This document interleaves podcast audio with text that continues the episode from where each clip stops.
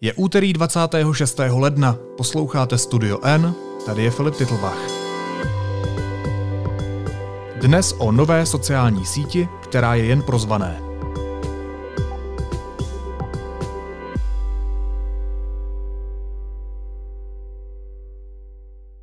Vlivné osobnosti sociálních sítí začaly diskutovat v exkluzivním klubu. Musíte mít pozvánku, telefon nebo tablet od Apple a ideálně i co říct. To poslední ale není podmínkou. Ze Spojených států k nám přišla aplikace Clubhouse, která přenáší plné konferenční sály do telefonu. Její funkce tak zaujaly, že už je chtějí okopírovat i velké firmy. Otestovali jsme ji i my v Deníku N a hostem je reportér Jakub Zelenka. Ahoj Kuba. Ahoj Filipe. My tenhle podcast natáčíme krátce po poledni a já se schválně podívám, o čem se teď na Clubhouseu diskutuje. Je tady debata, která se jmenuje Prokrastinujeme. Je jako dobrá cesta, aby se tady neopakovaly ty žile žen. Pak je tady debata, která se jmenuje Obědovky, kde se řeší finance. Třeba přijde mi člověk, který buduje startup a řekne, že žádný finanční produkt není. No. Uh, já to dál pouštět nebudu, protože bych se nahráváním debaty dopustil porušování pravidel. A to je možná jedna z docela zajímavých věcí uh, na celé té síti. Jak přísné jsou tam podmínky používání? Těm se vlastně ta uh, sociální síť Clubhouse trochu vymyká a odlišuje od Facebooku, Twitteru, Instagramu a dalších vlastně masovek. Uh, na Clubhouseu uh, Za prvý potřebuješ pozvánku, to znamená, že to je pro zvaný. Další podmínkou je vlastnit něco o teplu, to znamená iPhone, iPad, protože je to pouze na iOS, takže lidi s Androidem mají v současné chvíli smůlu. A ty další, ty další vlastně podmínky zakazují třeba vynášet informace z té místnosti třeba do médií, protože to, co tam řeknete, tak na to má autorský práva Clubhouse, nemělo by se pořizovat záznam z těch debat a podobně. To vytváří takové vlastně bezpečné prostředí, které může přilákat i zajímavé osobnosti, které jindy do médií nemluví. Příkladem může být takový Alexander Brown, který dělal kampaň Bidenovi a zároveň je jedním z hlavních marketingových strategů Andreje Babiše při volbách. Nedovedu si představit, že by takovýhle rozhovor dal třeba na diskuzi Deníku N, nebo že by se ho dostal do podcastu, Filipe. No a je to opravdu bezpečné prostředí, jak říkáš, anebo je to jenom uh, fikce? Protože ty debaty si přece bez tak někdo může nahrát třeba na diktafon. Uh, zatím je to taková trochu fikce. Uh, ten Clubhouse v současné fázi trochu sází na to, že se ta komunita bude sama regulovat. To znamená, ty pozvánky zvu pouze toho, koho znám. Vím, že vystupuje pod tím určitým jménem, což je taky konec konců jedna z podmínek, ty nemůžeš vytvořit falešného člověka, nebo neměl by si vytvořit falešného člověka. Pokud to uděláš, tak tě zablokujou. A jelikož je to spárovaný s tvým osobním telefonním číslem, může to být pro tebe třeba i celkem bolestivé. A uvidíme do budoucna, jestli třeba podobně jako Twitter najdou nějaký způsob autorizace profilů. Ten Twitter třeba momentálně má pozastavený, ale nějakým způsobem se snažil takhle vlastně dávat prioritu těm účtům a označovat, kdo je vlastně fejkový a kdo je reálný. A nebo uvidíme, jestli přijdou nějaké další opatření. V současné době já zatím nevím o žádném Čechově, který by zablokovali, i když tam vidíme nějaký účty, který je uh, úplně jasně porušují pravidla. Třeba, že jsou tam účty za firmy nebo za nějaký značky. Vzhledem k tomu, že je ta síť jenom pro zvané a že je jenom pro majitele mobilů nebo tabletů od Apple, tak připadáš si nějak exkluzivně tím, že tam jsi? Vlastně ani ne. Já tam vidím většinou lidi, který znám z Twitteru, Facebooku i osobního života. Dostal jsem se vlastně do takový té svý bubliny, jo, což mi uh, lehce taky děsí, ale exkluzivně se v současné době necítím. Je mi líto, že tam nemůžou být nějaký lidi, kteří mají prostě jenom blbý telefon. Co ty, Filipe, cítíš se exkluzivně? Já si exkluzivně nepřipadám. Um, už jenom tím, že tam každý den přibývají noví uživatelé, kteří vlastně dostávají pozvánky od těch, kteří už se tam jednou dostali, tak tím se ta řada lidí každý den exponenciálně zvětšuje a uh, nakonec si myslím, že to stejně bude síť pro všechny.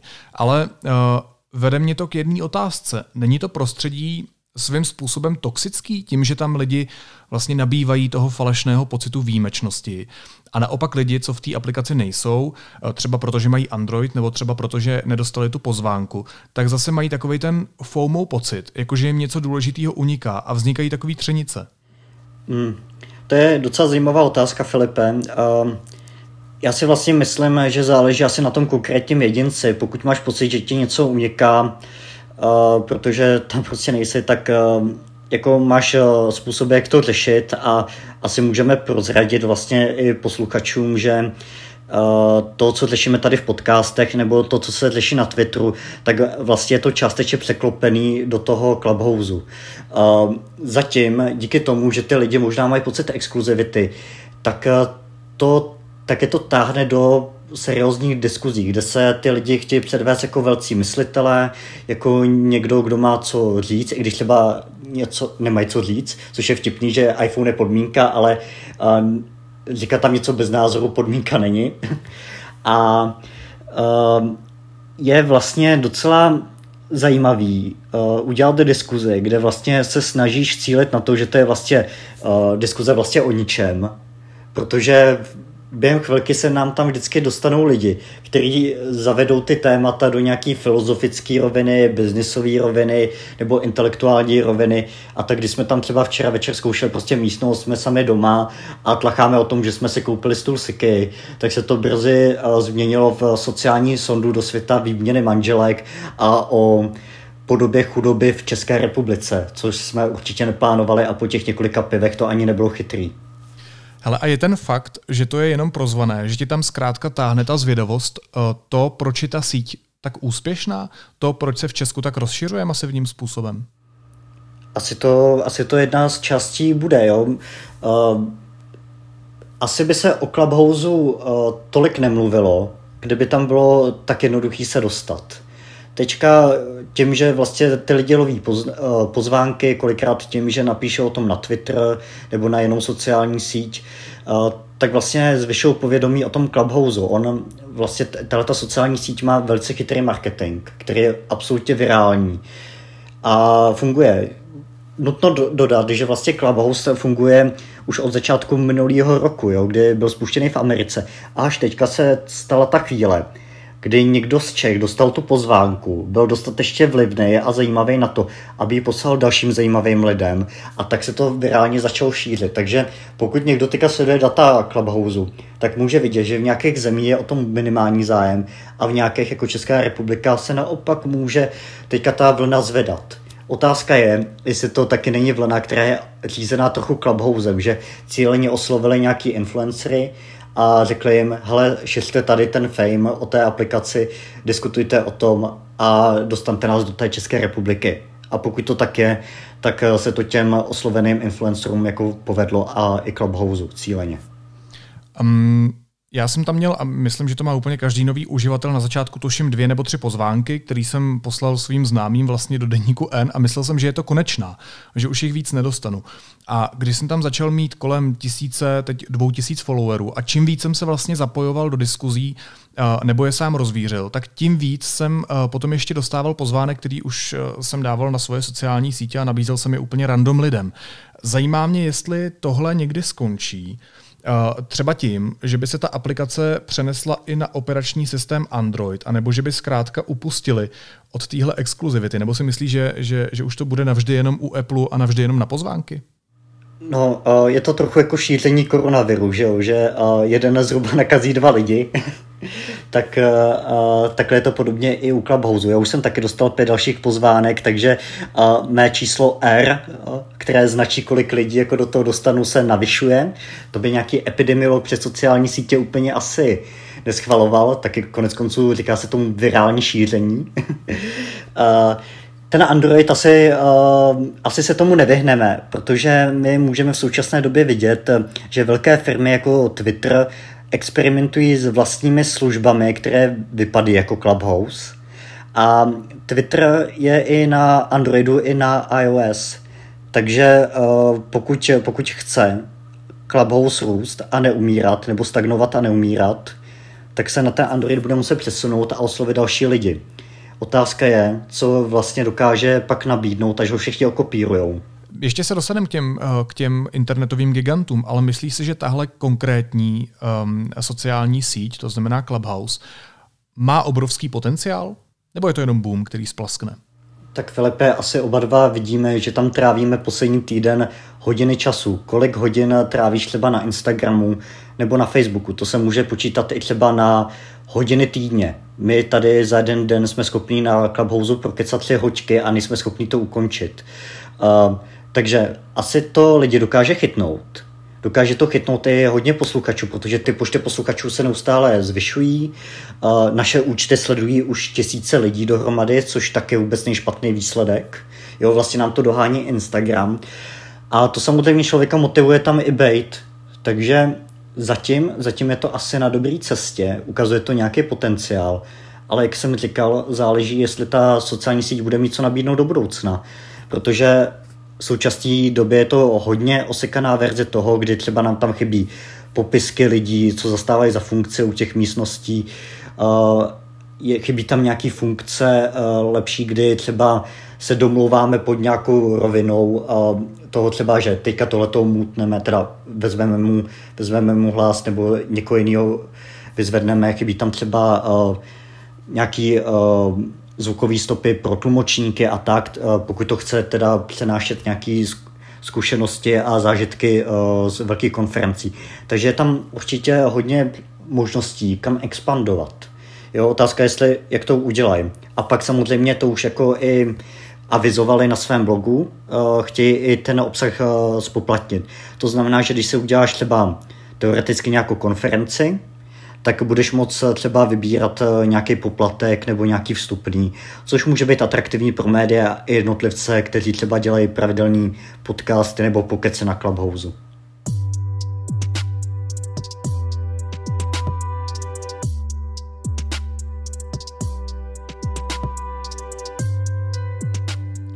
Když se zmínil, kolik času u toho trávíme, tak já jsem si schválně otevřel aplikaci Čas u obrazovky a zjistil jsem, že Instagram a Twitter a um, aplikace na donášku jídla spadly na čtvrtý, pátý, šestý místo a na prvním místě bezkonkurenčně Clubhouse s nejdelší čárou, protože tam trávím i několik hodin denně.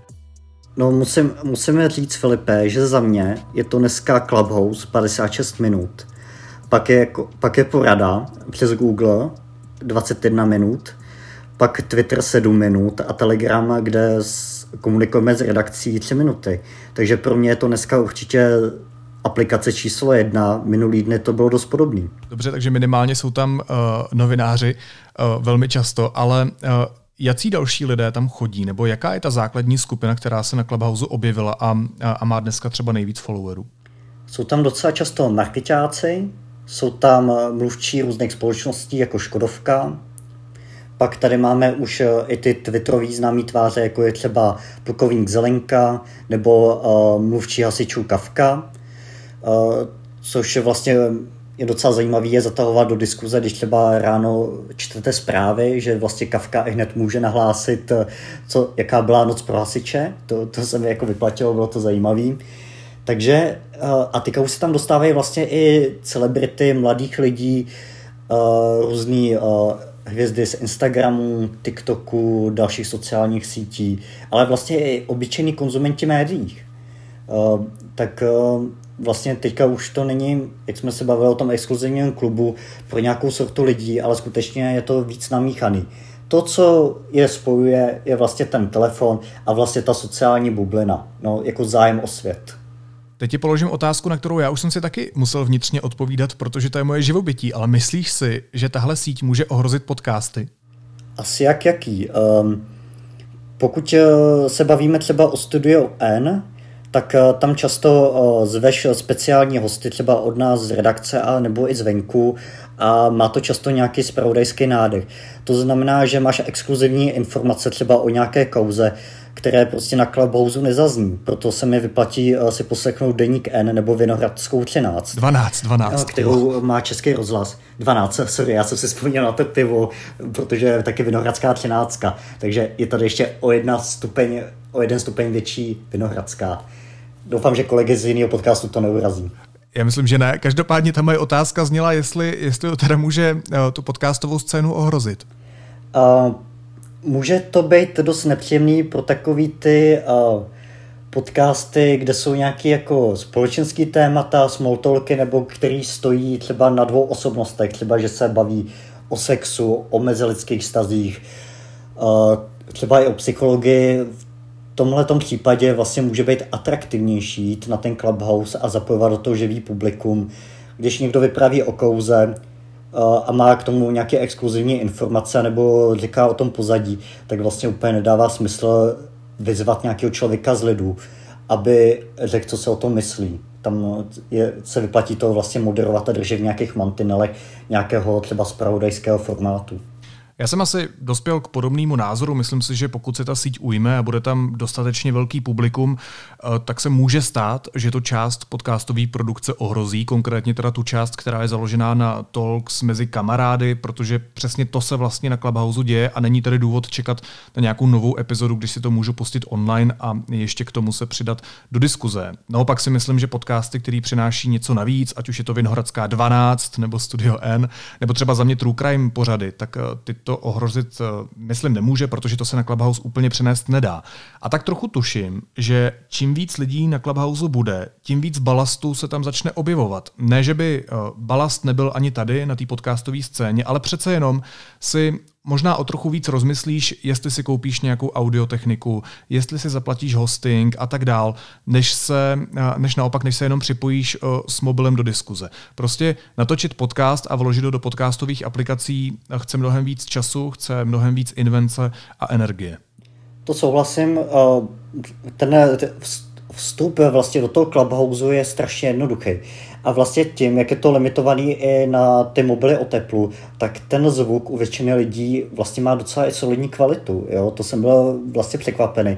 Když se tam hodí ty mobily od Androida, kde ta škála je opravdu velice široká od levných kusů za dva tisíce korun, který sotva volají až po velmi drahé a skutečně technologicky inovativní vlajkové lodě, tak...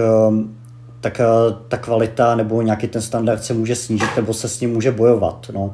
Ale můžou třeba taky jako to povolit jenom na určitý modely uh, mobilu s Androidem. Máme tady uh, třeba Samsung, že jo, tak ten má vlastní obchod, tak tam se s aplikacemi, tak tam se to dá nějakým způsobem přesunout. A ještě nám tady visí jedno velký téma, který se uh, bude Clubhouse určitě velmi týkat, a to jsou ostatní hráči na trhu, respektive internetoví giganti, jako je Facebook, Twitter, uh, Instagram a tak dál. Už tu aplikaci monitorují, respektive už se tam třeba pokouší něco okopírovat a, a zakládat uh, podobné aplikace.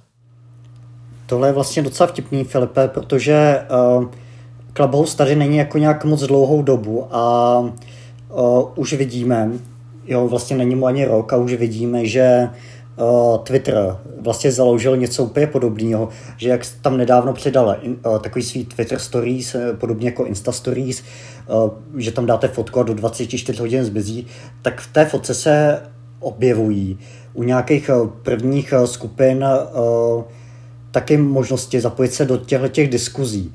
Uh, napsal o tom třeba The Verge, uh, takový technologický magazín, a Uh, upozorňuje na to, že jako první do toho přizval Twitter uh, ženy anebo třeba národnostní menšiny, prostě příslušníky z nevýhodněných skupin. A ty dostanou ten hlas vlastně první.